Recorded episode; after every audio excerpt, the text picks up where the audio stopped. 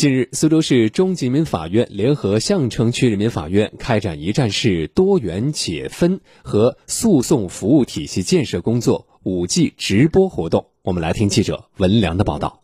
安检区呢，配备了人脸识别和人证比对的访客认证系统。上午九点三十，直播正式开始，一名法官客串主播，对智慧诉讼服务中心各项功能逐个进行解析。并对多元解分体系的构建、做法等予以充分展现。人民法院就可以为大家提供一个全天候、不打烊、时刻在线的优质诉讼服务。好的，主持人，我这里的情况就是这样。画面与声音通过多个平台进行推流。直播环节中，场内主播分别与吴宋村建设示范点、相城区黄岱镇的冯梦龙村、高铁新城综治办、大闸蟹电商村、阳澄湖镇肖金村三个外景分会场连线。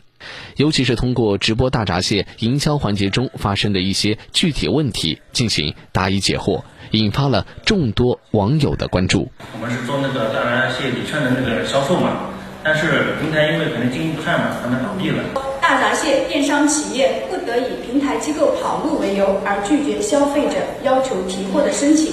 苏州中院立案一庭副庭长陈静介绍，苏州法院率先在全国建设了全域诉讼服务体系的智慧融合工作，做到线上和线下、中院和基层法院的相互融合，从立案、调解、开庭到执行，诉讼全流程的一个融合。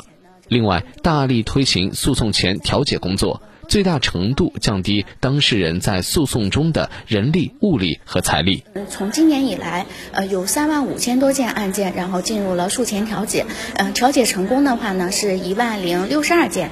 嗯，这样子的话，三千多件案件申请了司法确认，纠纷产生到调解到司法确认，全程不需要缴纳任何费用，所以就是当事人的成本的话就降到了最低。今年九月，苏州中院作为一百家全国法院一站式多元解分和诉讼服务体系建设先进单位之一，被最高院通报表扬。而作为苏州中院智慧诉讼服务建设项目试点单位，相城法院大力推进一站式建设。今年三月，被确定为全省多元解分和诉讼服务示范法院。相城区人民法院省委会专委、立案庭庭长黄伟峰。法院一到九月份，我们新收案件一万一千六百零八件，那么结案是一万一千三百四十二件，结收案比达到百分之九十七点七幺，列全市第一。昨天的直播中还邀请了人大代表、律师等作为嘉宾，和网友一起互动交流。江苏省人大代表吴爱军。那么现在呢，咱们法院很多的工作都是嵌入到咱们居民啊、社区啊。这种村居啊，实际上大大方便了咱们老百姓、人民群众的这些对法院事项的一个处理的便利性啊，我觉得实际上这一块对我的感受还是非常非常震惊的。